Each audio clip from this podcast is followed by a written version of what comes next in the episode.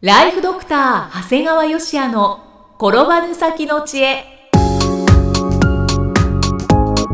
ビジネス勉強マネープラン介護ライフワークバランスこの番組では認知症専門医であり経営者でもある長谷川義也が人生を10倍豊かにする知恵をお届けします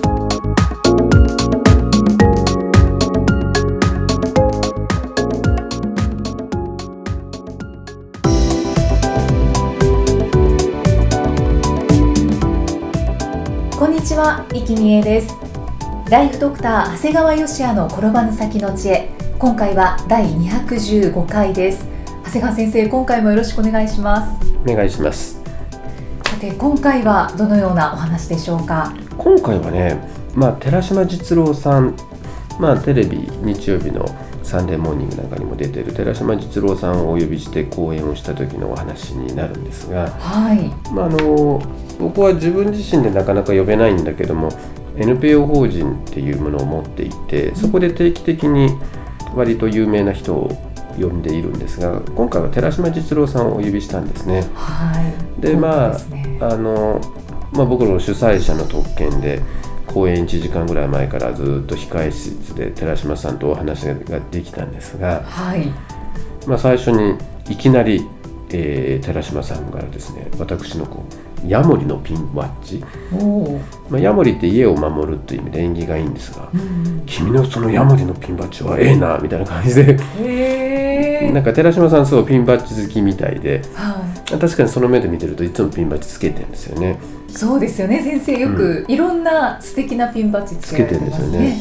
でまああの僕らのこのいわゆるこう事業専門家が中心となって地域の経営者に専門的知識を提供しているこの NPO 法人パル研究会の取り組みもすごい関心を持っていただいて、はい。まあ、寺島さんは実はこれからの時代はやっぱりこう仕事だけではなくて生きがいのある社会を作るために一人一つの NPO といういわゆる参画型社会の重要性をずっと言われてるんだよね。うんだからすごく関心を持っていただいてねはい。で公演もすすごく良かったで本当に最初に超高齢化社会における問題点を指摘されたんですが、普通の評論家ってさなんか講演で不安だけ煽っておいて解決策を示さない人が多いんだ よねいわゆる評そういうこといわゆる評論家そうですね、いいらっしゃいますね。が多いんだよその層がね、はい。うん、もう要するにもう批判だけするみたいなはただね寺島さんなんか違うんだよねい。うん。もうこれはもう先行きがあんまなさそうに見える日本経済でも工夫と努力によっては産業技術を生かし国内資源を利用することによって内需を拡大し成長力を維持しつつ、えー自立産業基盤を構築することも可能だみたいなことを勇気づけるんだよね。でリニアの話もされたんだけど、はい。まあ、リニアな話になるとみんな東京名古屋が40分という話をするんですがそうですね。そんなことよりもこれ中間駅のインパクトが重要だって言ってました中間駅。いわゆるこう相模原だとかはい甲府はい飯田中津川うんうんうん。だから相模原から品川まで十数分だよそれもすごいですよね。早い。でそこに圏央道がリンクするとこうまさにこの相模原モデルっていうのが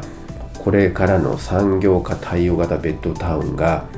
いわゆる食と農業はをい視界に入れた都市郊外の再生モデルになるよというふうに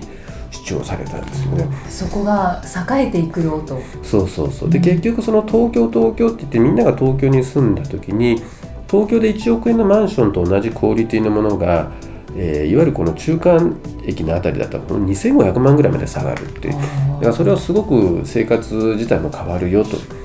そうですね。だからちなみに僕らが仕事してる東農地方という中に中津川っていうところがあるんですがはい。大体そこまで名古屋から1時間以上かかるんだけどうんそれも10分なんだよねああ、このリニアになると。え10分これちょっと言う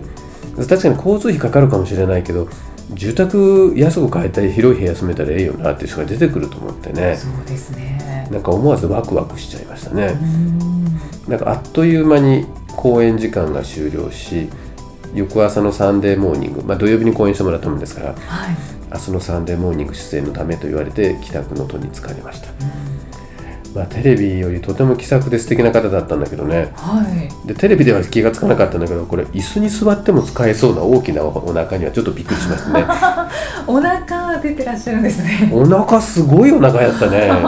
テレビの時ほとんど、まあ、隠れてるからね分かんなかったんだわかないでねすねだってもう椅子座っててねは使えてるからになったもんねいそうですかまあそんな気さくなところもあったんだけどはいやっぱりね言葉の端々って厳しさもあったんですねうーん僕らって簡単にこれからの時代はどうなりますかって聞いちゃうんだけどはいでそれに対してもまあ入り口の議論で満足してはダメだ自ら情報を収集して自分の頭で考えることが大事日々の努力の積み重ねの結果時代が見えてくるんだよというふうにおっしゃられた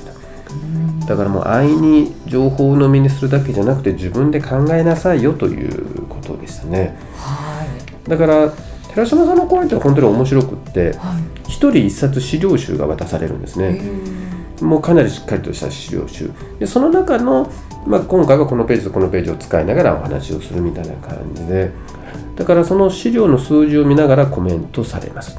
でこの資料はね定期的に1年ごとぐらいにきちっとデータも更新してるそうですそうなんですねですから我々はその帰宅後のその資料集を見ることができますからはい講演以外の内容のこと部分も見ることによって自分で考えることができるんですよね、うんうん確かにこれ素晴らしいなと思ってねうんで講演の中ではあの日本の貧困化と世代間格差の進行を危惧されておられてはいで特にその勤労者いわゆるサラリーマンの、えー可処分所得の減少を言われていてねうん1年間に58万8000円減少してんだよねこの最え近、ー多いですねいわゆる中間層の貧困化が進行しているから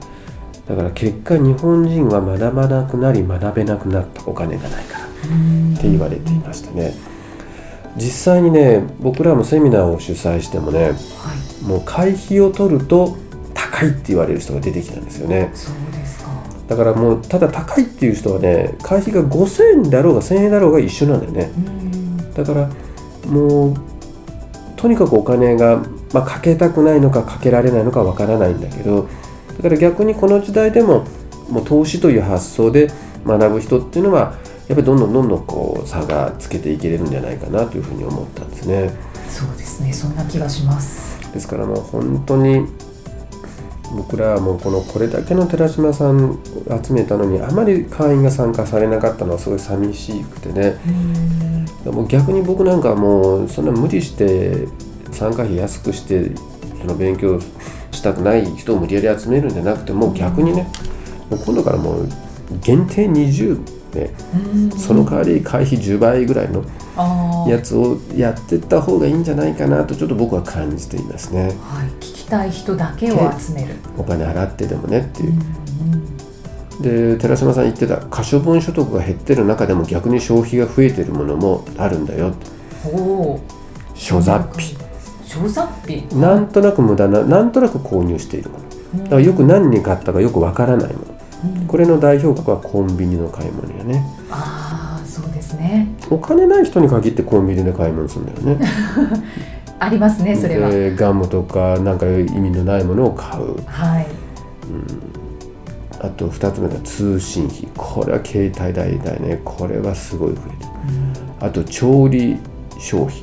はいこれ本当に今自宅で料理する人が減ってきてるから、まあ、出来合いのものを買うっていうのがすごい増えてるみたいね、あと保険医療、まあ、これはまあやむを得ないよね、まあ、でも本当に勉強するお金がないと言いながら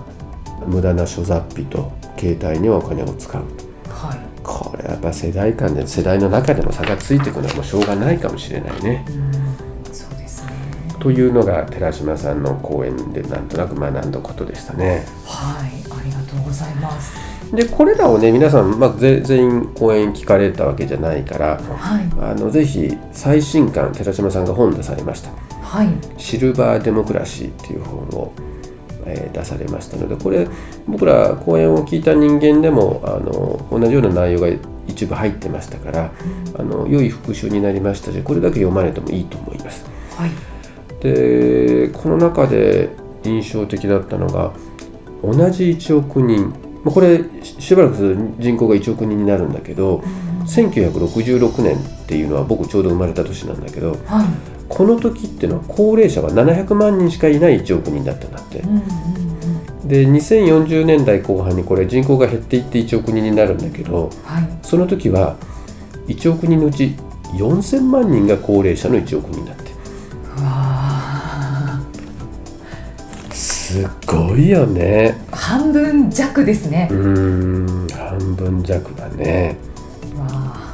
で寺島さんはアベノミクスはやっぱり批判的でしたねー金融政策に、えー過剰依存した経済政策を支えるいわゆるリフレ経済学はすでに破綻し、えー経済の根幹たる、えー形成債務つまり国民生活における所得も消費も改善しないままマネーゲームが肥大化したアベノミクスの恩恵を受けるのは資産を保有する高齢者と円安メリットを受ける輸出志向型企業である一部のみってことですねでこのような環境下でもとりわけ高齢者がいわゆる株が高くなることを期待してアベノミクスを支持しているとはいまさに民主主義が資本主義を制御し得ない状況になっているということですねだから、まあ本当に最近の選挙っていうのはもうこ高齢者ばっかりだからはいの国の在り方を問う問題よりもいわゆる生活と経済が大切という国民の本音の壁にもうとにかくは弾き返されたとうんだから本当にこのまま続くと老人の老人による老人のための政治になっちゃうよみたいなこうんうんうんはいとでやっぱり鋭いなと思ったのは二極分化する高齢者の経済状態で下流老人というのはちゃんと定義があるんですよねあーはいえー、大体高齢者のうちの20%が下流老人になるんだけどもうん定義としては金融資産が1000万以下ではい年収いわゆる年金収入が200万以下の下流老人うんこれは僕は実はすごい使わせていただいていては歯医者さんへの講演で上流を知った下流老人っていうふうに歯医者さんのことを言っていああなるほどいや普通その金融資産が1000万以下で年収200万以下なんてありえんじゃない元歯医者さんとか元お医者さんがそうですねただ開業医ではい医療法人になってない人でこうなるんだよねうん医療法人になってるってことはサラリーマンになってるから大抵年金を200万以上になるんだけどはいあの歯医者さんって実は医療法人になってる人13%しかないもんだから少ないんですそうねです残り残りの8割から9割方の人は医療法人じゃないもんだからうんそもそも年金は国民年金しかないからはいこの下流老人のうちの年収っていうのはまず200万以下になるんですよでそこで結構派手な生活してるとはい貯金が1000万以下としているんでうんだからまあもしくは子供が私学部行ったとか言ってお金かかったような人はねはいはいだからあの医療法人化してない医者とか歯医者さんってもしかして簡単に下流老人になりますよっていう話で持っていく先生キャッチコピーうまいですねありがとうございますあと寺島さんは都会と田舎の高齢化は違うって言ってましたねうんやっぱりあの問題なのは都会の高齢者だっては田舎は田舎の強みがあるいでうん何が最大の強みかっていうとはい至近距離に第一次産業がある農業を抱える田舎ほど一人暮らしの老人の比率が低いうん確かにうちもかなりあの働いてる岐阜県土岐市っていうのはあの田舎になるんだけどもやっぱりそういった意味で一次産業があるっていうのはそのそれを売って儲けるという意味じゃなくてやっぱり従事する仕事があるという意味でもねやっぱりこれはかなり意味があるなと思いました。だからもう僕の働く岐阜県と基地は結構これからの時代も大丈夫かなと安心するような内容ではあったんですけども、はまあ、これぜひ、まあ、寺島実郎さんっていう方のあのものの見方っていうのはとても勉強になりますので、いうんまあ、シルバーデモクラシーみたいな本を一度読まれるといいんではないかと思います。はい。なんか高齢者のこう国に対する実態がよくそわうでかすりねました。はい。ありがとうございます。ありがとうございました。えーでは最後に長谷川先生のもう一つの番組をご紹介させていただきますタイトルは診療より簡単ドクターによるドクターのための正しい医療経営の勧めで医療法人ブレイングループが実践し構築した医療経営の方法を余すことなくお伝えしている番組ですさあこちらの番組の内容に関してのご質問とかお問い合わせも結構あるみたいですそねうですねあのそんな何百人もの方があのまだ何十人という世界ですので、まあ、気楽にメールとかが来ると個別で全部答えるように形をしてますので、はいあのこれも結構ご好評をいただいております。はい、よりなんか身近にもなりますし、コミュニティもそうでなんすねか強化されていきそうですよね。ぜひお気軽に、えーお問い合わせいただいてご活用いただければと思います。ただいま定期購読受付中です。ご入会された方に毎月20日にダウンロード形式の音声ファイルと配信内容をまとめたテキストをお届けしております。そして CD と冊子にして郵送でもお届けいたします。今なら最初の2ヶ月間は無料でご利用いただけます無料お試し版の音声ファイルテキストもございますのでぜひご利用ください詳しくは医師・歯科医師向け経営プロデュースのホームページまたは iTunes ストアでも PDF で番組内容をご紹介していますのでご確認ください長谷川先生今回もありがとうございましたありがとうございました。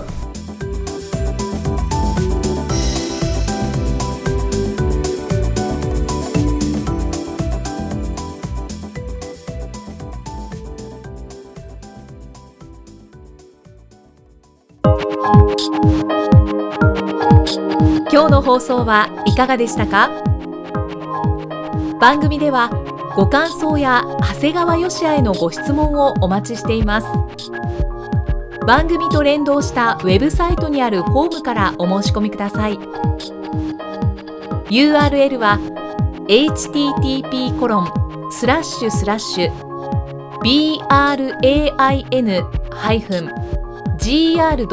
brain-gr.com ス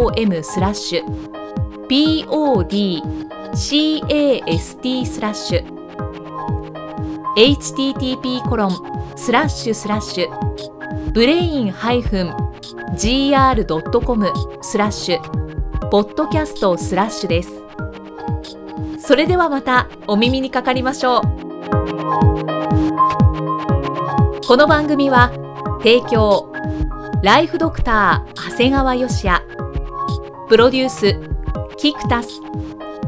ナレーションは生きみえによりお送りいたしました